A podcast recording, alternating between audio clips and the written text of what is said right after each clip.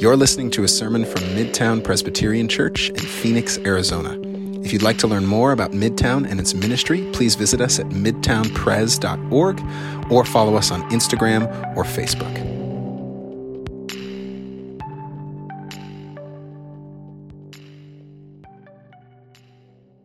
Friends, what do you do with your losses? What do you do with your losses? Every single one of us today limps into this space with some sort of loss in our lives.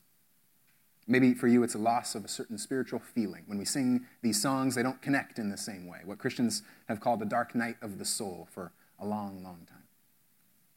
Maybe for you, it's the loss of a relationship or a loved one. It feels like a part of you has been amputated, maybe. Maybe it's the loss of peace of mind, a descent into anxiety where there's weight in your chest and there's a, a cloud in your head. Maybe it's the loss of a place of safety or security, and you have this inherent mistrust when you enter new spaces. Friends, the experience of loss is universal. Every single one of us goes through loss many times uh, over and over in our lives. And that means that the world is constantly trying to give us strategies to deal with our loss. Out there in the world, people will tell you, here's what you should do with the pain and suffering and loss you experience. And by and large, our world gives us two main strategies the first strategy is the sentimental approach to our loss. And we love this approach in our American culture in particular. We're big on the sentimental approach. We're taught to move on from our loss quickly, to not dwell in it, to not spend too much time in it, to soften it or explain it away so that we don't have to really reckon with it. That's why we say things like, good vibes only, right? We live in a good vibes only culture. Don't, don't worry about the loss. Don't worry about the pain. You can bury it. It's fine. Just Keep good vibes in your life, good thoughts. We say things like, look on the bright side, right? As if the dark side isn't there. Just look at the good parts, ignore the bad. And Christians sometimes are the worst at this. I remember in one of the hardest losses that I've experienced in my life, the death of my father when I was in high school, I had numerous people come up, well intentioned people who care deeply for me, and say, you know, God gained another angel. First, bad theology. Just putting that out there. Humans, not angels. They're not equal in the scriptures. So bad theology on the front end, but also it's trying to turn death into a good thing. It's trying to say, hey, this tragedy that you went through, it's good. No, it's not. It's evil, it's wrong, it's bad. We like to say things like, God never gives you more than you can handle. You guys heard that one before? All the time. It's, it's not. It's actually antithetical to the gospel. It has very little to do with our understanding of our need for Jesus. See, the whole point of the gospel is that we are needy people who can't handle things on our own, and that's why we need God. The gospel is not one of God giving us tools for self empowerment so that we can leave Him behind. It's an acknowledgement of our need so that we can bring our need before God. That's the gospel. In 2 Corinthians, Paul brings this up. He says, We do not want you to be ignorant, brothers and sisters, of the affliction we experienced in Asia for we were so utterly, unbearably crushed, and we despaired of life itself. It sounds like he's saying, you know, it feels like God gave me more than I can handle. That's what he's saying in this text. But listen to how he finishes this statement. Indeed, we felt that we had received the sentence of death so that we would not rely on ourselves, but on God, who raises the dead. The whole point of the gospel is that well, there are many things in our life that we can't handle on our own, and that's why we need God. And so, the sentimental approach, you guys, to our loss, to our suffering, that approach that the world so often gives us, it's, it's not helpful. It sells uh, pseudo inspiration via platitudes to us. And we take all of the tremendous loss and suffering and we box it into little social media graphics that we share with one another, or things that we hang up in our houses that make us feel good in a moment but don't really address the pain. It ignores it, pushes it to the side. And when we do that, we can never really heal. If you push the pain to the side, you can never really heal. And so, in our world, many people swing the pendulum the other direction. We take a different approach to suffering. Uh, this is the cynical approach. And the cynical approach teaches us to sink deeper into despair when we lose something, to just drown ourselves in the feelings of loss. And slowly over time, we start to live without hope. We start to blame others. Our losses are always the fault of someone else, and not just something that we need to reckon with ourselves. Turn on your TV, flip on social media. You will see the blaming part of cynical approaches all around us. We start to only be able to see or speak about the negative things in our lives. We constantly complain and we're unable to find peace in our lives. We become that stereotypical old man or old woman, crotchety, sitting in their rocking chair, looking at the world and critiquing everything.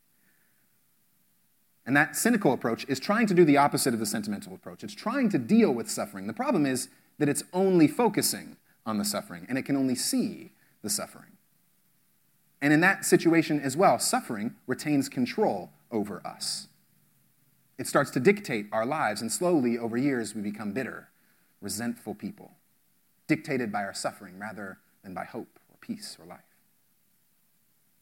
And so the world, friends, tells us to deal with our losses in two unsatisfactory ways a sentimental approach and a cynical approach. So we're left again with that first question what do we do with our losses? We're continuing in a sermon series here at Midtown called When Things Fall Apart. We're looking at the prophet Jeremiah and the words he speaks to people who lost much in their lives. And today, we're getting to one of the hardest parts of this book because it's Jeremiah reckoning with his own loss in his own life. It's loss for doing the right thing. He experiences tremendous suffering and pain. But his approach is much different than the sentimental or the cynical approach. He doesn't avoid it, he doesn't only focus on it. He instead goes straight into his suffering, names it explicitly, and then seeks life on the other side of it. And that's the practice of lament. It's how we as Christians say that we need to deal with the losses in our lives. And lament is central to the whole of the scriptures. In fact, two thirds of the Psalms, the ancient book of poetry that we learn from, they're laments. They're trying to help us reckon with and deal with our loss and our suffering. And they're providing us a radical alternative, an approach that's a salve to the insufficiencies of our world. So, friends, whatever loss you bring with you today, whatever loss you're limping in with, this text is here to provide us a way straight through it and to life and peace on the other side of it. If you have a Bible, turn it with me uh, to the book of Jeremiah. This is near uh, the end of your Old Testament, if you're flipping there. We're going to be in Jeremiah chapter 20, starting in verse 1. We'll read verses 1 and 2 and then skip forward to verse 7. If you don't have a Bible, the words are going to be behind me on the screen if you'd like to follow along as well. Jeremiah chapter 20, starting in verse 1. Now the priest, Pashur, son of Immer, who was chief officer in the house of the Lord, heard Jeremiah prophesying these things. Then Pashur struck the prophet Jeremiah and put him in the stocks that were in the upper Benjamin gate of the house of the Lord. Now, skipping forward to verse 7. These are the words of Jeremiah. O Lord, you have enticed me, and I was enticed. You've overpowered me, and you have prevailed. I've become a laughing stock all day long. Everyone mocks me. For whenever I speak, I must cry out. I must shout violence and destruction. For the word of the Lord has become for me a reproach and a derision all day long. If I say I will not mention him or speak any more in his name, then within me there's something like a burning fire shut up in my bones. I'm weary with holding it in, and I cannot. For I hear many whispering, terror is all around. Denounce him, let us denounce him. All my close friends are watching for me to stumble. Perhaps he can be enticed and we can prevail against him, take our revenge on him. But the Lord is with me, like a dread warrior. Therefore, my persecutors will stumble, and they will not prevail. They will be greatly shamed, for they will not succeed. Their eternal dishonor will never be forgotten. O Lord of hosts, you test the righteous. You see the heart and the mind. Let me see your retribution come on them, for I have committed to you my cause. Sing to the Lord. Praise the Lord, for he has delivered the life of the needy from the hands of evildoers. This is the word of the Lord. Thanks be to God. Friends, travel back in time with me to the 6th century BC in the city of Jerusalem. Your name is no longer your name. Your name is now Pashur. I've given you a nickname. You're Pashur in this room. And you've been raised to be a man or a woman of the cloth. You've been raised to be a religious professional. Your father was a priest, so it's natural for you. And when you were younger, much of the religious establishment was corrupt in one way or another. There was ugly practices all over uh, the temple, all over the spaces of worship. But as you've come of age and started to practice this yourself, there's actually been a great reform.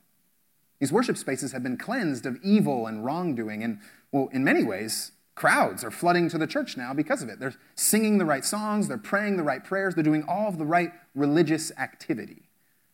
And you, Pashur, well, you're, you're the toast of the town. Everyone loves coming to hear you preach. You're positive, you're encouraging. You make sure that everyone feels safe and secure in their religious spaces. You work hard to know that every person who comes into your worship space leaves feeling better then than when they came. You make sure that everyone feels great about how great their religion is. But soon, you start to hear murmurs about some dude named Jeremiah. He's kind of an agitator.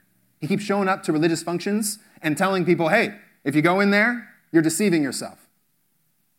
You better check first. Care for the orphan, care for the widow, care for the needy, or else all this religiosity, it's useless. It's pointless. He's making people feel bad in your religious spaces. That runs counter to your job, which is to make people feel good in those spaces. He's bad for business for you. And he's deterring these swaths, these huge crowds of people. He's discouraging them in one way or another. And one day, you get the chance to actually meet Jeremiah. You're like, I need to see what this guy's all about for myself. He actually invites you, Pashur, along with a few other religious leaders, to join him on a walk outside the city. And so you decide, well, let's figure out what this guy really is all about. And when you're walking outside the city, you notice he's holding a clay pot, not dissimilar to this one here. You're wondering, what's, what's that all about? So you keep walking with him, and eventually you guys get to a little valley that's south of the city of Jerusalem. It's called the Valley of Hinnom. It was a place where there were really ugly practices that had happened for a lot of years, and you, Pashur, know that they're kind of still happening sometimes. Things like child sacrifice to other gods. Really egregious evil happened here. And then Jeremiah starts to preach. He says that God has crafted you, you, people of Israel, to be good He's formed you like a potter at a wheel, shaping you to be vehicles of his love and grace and justice to the world. And he's using this pottery as his sermon illustration. And you, as a preacher, you're like, you know, actually, it's a pretty good illustration. You might have to steal that, right? You, you're actually building a little bit of respect for Jeremiah. But then things take a turn for the worse. See, Jeremiah starts to say that the religious establishment, like this pottery, looks really good on the outside, but on the inside it's filthy. Underneath all of the bright lights and the impressive music, it's corruption. God's love and grace and mercy and justice are being overlooked whenever people leave their religious spaces. Jeremiah says explicitly to you that religion is not about making, making people feel good, it's about making people good. And he's, he says he's been pleading with these religious folks for days, for weeks, for months to turn around that there's love and grace waiting for them. Just come back, repent, and start to change your lives. Practice what you preach. But instead, their hearts have become hard, like this pot. Eventually, they've hardened themselves and they've just decided that we're going to leave God behind entirely. They insist on oppression and brokenness. And so, Jeremiah says, because of their hard heartedness, God's response is clear.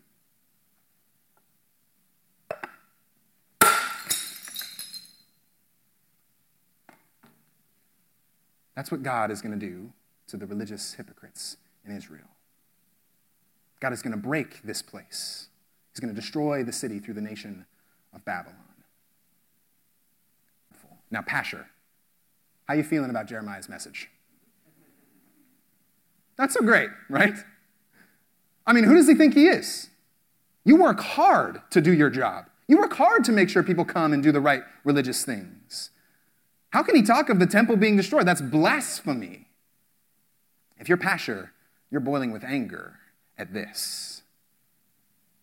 And so, the question that we leave that story with is how will Pashur respond? That's the story that we've just read before Jeremiah chapter 20. And we quickly learn Jeremiah, or Pashur's response to Jeremiah at the start of this chapter. It tells us exactly what he does. He punishes Jeremiah. He has Jeremiah beaten the common punishment in that day was up to 40 lashes with a whip. So Jeremiah has stripes on his back. And then Pashur has him placed in the stocks. Many scholars and historians uh, link this word stocks to a twisting of sorts.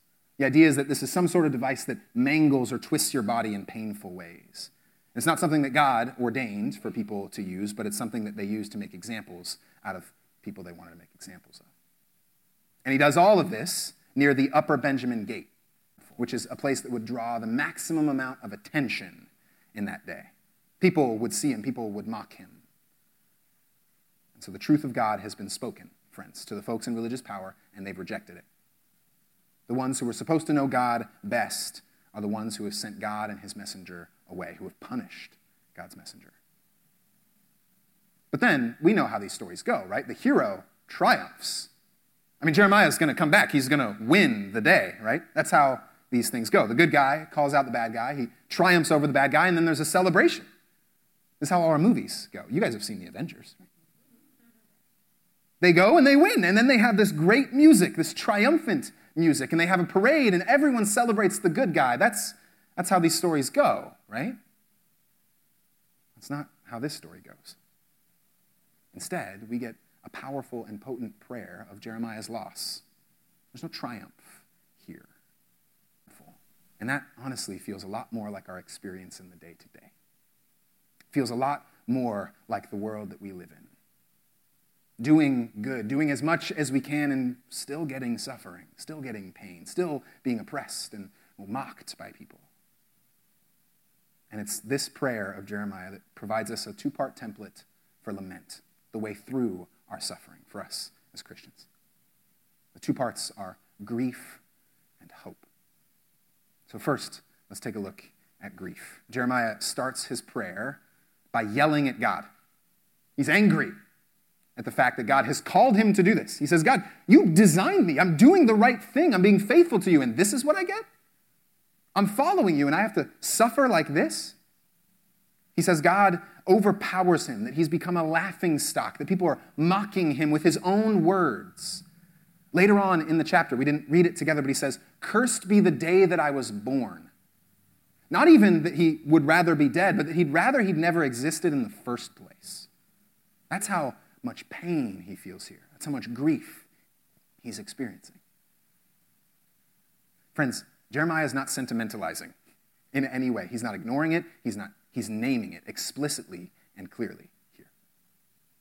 And so we need to remember that the Bible doesn't teach us to sentimentalize our lives in avoidance of pain. It's not the biblical approach to our loss. These texts are deeply human. They get at all of the different cavernous reaches of our suffering and pain. And this is an, a refutation of the sentimental approach. And if our scriptures and faith in God don't do that, if they can't speak to every part of our human experience, then they are woefully insufficient. If they can't get at every part of what it means to be human, well, then why are we doing this? Friends, we need a God and we need a faith that can go into the valley of the shadow of death with us. And Jeremiah's lament reminds us that that's what we have. This is huge for us, friends. When we approach God in prayer, we, we do it because we need to, not because we feel great or because we're particularly holy. I've had a lot of friends tell me that it's hard for them to pray because they just don't really feel holy, and it feels disingenuous if you don't have the right holy words or the right holy feelings. There's no holy words or holy feelings here. This is a mess of human brokenness. This is raw and unfiltered. Friends, it's precisely when we least feel like praying that we most need to pray. It's precisely when we have been led to the painful truth that we're broken people and that the world is broken that we most need to come to God. Prayer is not just for great and highly esteemed moral and holy feelings, it's for the times when those things are lacking in our lives. You guys, sometimes we need grief because it reminds us who we are, it teaches us. It reveals our lack of security and safety. It leads us to our own need. That's something that we often forget when things go really well. I've been experiencing some of this in my own life right now. And I want to be vulnerable and honest with you all. I don't want to be the person who reflects back only on things in the past. Right now, I'm going through a lot of pain in my day to day life because of a herniated disc in my back. It's been happening for five, six months. And my whole life, I've been a pretty active person, and it's been debilitating for me. Really, really hard and challenging for me. And I've had to sit in prayer and grieve the loss of comfort, of health, of, my body working the way that it should. And in the middle of that, it's teaching me, you guys. It's teaching me that I'm not an invincible person, that my body is, well, suffering entropy because of our broken world. It's teaching me that rest is essential for my health, that my body needs rest. It's teaching me that I need God. It's exposing to me my pride, that I can make all things happen and that I can power through. It's exposing me all of those things. Grief is needed in our lives, friends. But lament doesn't stop with grief, it continues on to hope. That's the second part of lament. And at first, this prayer might not appear very hopeful. Right? Seems like Jeremiah has given up hope, given up faith in this passage. It seems like he's finally cracked, but pay closer attention. Who does he address these words to? Right at the start of the prayer. He says, Lord, the personal name of God. He addresses this to a God he knows can hear him, to a God that he believes loves and cares for him. This isn't Jeremiah giving up hope and faith. He's actually praying this lament because of his hope and faith. He's not cynically wailing into the void, he's crying specifically to someone he knows. That's why Jeremiah's prayer continues the way that it does. He pleads with God that all this suffering, that all this loss would be healed, that it wouldn't have the final word. He brings his grief to God and believes that God will show up and bring justice. He longs for God to do that because he trusts that that's who God is. And so, what looks like cynical despair at first is actually a radical act of faith. When Jeremiah experiences what feels like the absence of God, which is something that many of us experience in our lives, he cries out directly to that God. He pleads for all of the parts of God that he knows to be true God's love and peace and justice and joy. He pleads for all of those things to come into his life when he doesn't feel them. Underneath the cry of, the, of lament here is an acknowledgement that the world is not the way that it should be, an acknowledgement that God can make it so. So, lament doesn't just leave us at grief, it teaches us to hope for our grief to be healed. Lament is rooted in the belief that God's character is one that longs to heal and that steps in and will. And here's the truth, friends it's only when we fail to lament that we've truly lost hope. It's only when we fail to cry out that we've truly lost faith. It's a theologian named Russell Moore who talks about this. He uh, traveled to Russia a few years back. Uh, he and his wife, uh, they were looking at adopting a child there in need. And they get to the orphanage and they walk up and down the hallways with cribs on either side of them, these nurseries, and it's eerily quiet.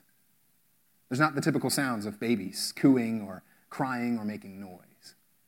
And so he goes to one of the people who managed the orphanage and he said, Why is it so quiet? Why is it so silent? They say, Well, the babies know that if they cry, no one will answer them. So they've given up crying. The cries aren't going to be heard anymore, so they just will stop. There's no use. Friends, friends, children who are confident in the love of the caregiver are the ones who cry. They wail and they moan because they believe that mom and dad can help them. They believe that mom and dad will show up. To cry out to God is to believe that God will show up, that God longs to show up, and to cease to cry, to cease to wail. Well, that's showing us that we've really given up hope. And so when things fall apart in our lives, in those times of tempest and trouble and deepest despair, lament gives us a framework for hope. It trusts that our grief, that our cries are heard by God in the midst of our losses, in the midst of a world that's falling apart and that God will act to heal them. It trusts God's character. So lament is grief and hope. And as it turns out, when we practice those things together, when we grieve our losses, when we cry out for God to be God in them, something starts to happen. It actually starts to happen in this passage. Look at verse 13. In the midst of all this mourning and pain, Jeremiah sees that God shows up, that God heals the needy, the oppressed from the clutches of evil. And so, in a shocking turn, in the darkest parts of Jeremiah's lives, when, when the darkest part of his life, when all things seem to have been lost, when all peace and justice and goodness seem to have disappeared, God shows up. Then, the most unexpected news that God not only hears Jeremiah's prayer, but brings life into the middle of that prayer. That's the central story of Jeremiah, and that's actually the central story of the whole of the scriptures, you guys. The God of the Bible is not just a God of the mountaintops, He's a God of the stocks, a God of the twisting pain in our lives as well. It's a God who descends into the suffering and grief and loss of our lives and brings us through those things into life and healing. With this God, suffering never gets the last word. And if we keep reading this story, we find that truth bursting forth from these pages. See, this story of Jeremiah is actually a forerunner to a different story. The different story that this is pointing to, it's a story of one who also had 40 lashes. It's a story of one who also was tortured at the hands of religious leaders. It's the story of one who lamented, who cried out, Eloi, Eloi, lema sabachthani, my God, my God, why have you forsaken me? It's the story of Jesus. You guys, it's in the cross of Jesus Christ that Jeremiah's lament and our lament find their hope fulfilled. God has heard, and God has acted. Our hope is in the cross of Jesus Christ. It's in the cross of Jesus Christ that we find God's descent into our brokenness. It's in the cross of Jesus Christ that we find the remarkable news, the tender whisper of God, which says, Blessed are those who mourn, for they will be comforted. It's on the other side of the cross that we find the life giving presence of God, which heals and reshapes all of the broken pottery in our lives and brings it back together. It's on the other side of the cross that we find a God who brings justice to the oppressed, who wipes every tear from our eyes, who makes right all things. And so, whatever we've done to one another, whatever we've had done to us, whatever losses we've experienced, it's in Jesus that they can be reworked and transformed. The entire life of Jesus is all about that. It's one giant story of human brokenness and lament being grieved and then being met by Jesus and being transformed like the blind man we read about earlier. And that's why, friends, we come to this table over here every week. It's the most important thing we do. The most important thing we do because this table shouts to us the needed reminder that Jesus is right here. He joins us, He meets us. His body and blood are inviting us every week. He's speaking to us, friends. He's saying, I know and I'm right beside you. I feel what you feel, and I'm here for you. When death closes in, when you feel beyond what you can bear, when you have nothing left to go on, it's there that I'll meet you. And it's there that I'll heal you. It's there that I'll walk alongside you into an expansive land of life and peace and grace. So trust me. Give yourself to me. I've put death to death so that you wouldn't face it as the final word. Come to me. Lament to me. Follow. Let's pray, friends.